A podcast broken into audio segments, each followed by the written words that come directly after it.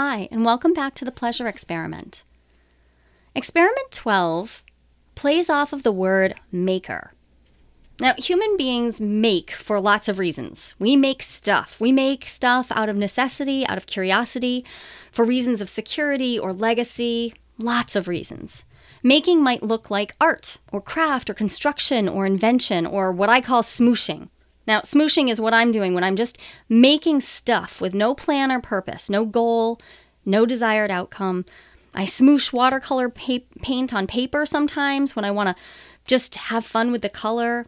Or sometimes I'll just cobble together like a thingamabob out of wood and wire and I smush when I'm coalescing scraps of yarn into some sort of Dr. Seussian thneed, you know, that thing from the Lorax that everyone needs. I'm smooshing when I'm just in it to make a mess and feel myself making something. The pleasure of making something is in the doing. It's a process thing. It's not about the finished product. Find a magazine to cut up today, or cook something you've never even imagined out of just whatever's in the back of the fridge. Make up a song about what you're doing, or fold your gum wrapper paper into some tiny little origami something or other.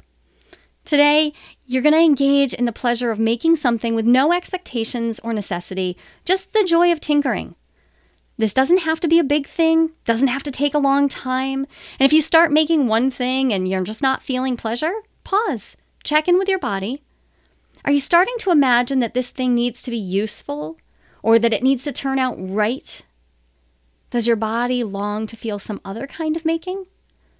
Let yourself move with the recognition of pleasure or its absence, and let yourself make something just for the sake of enjoying it.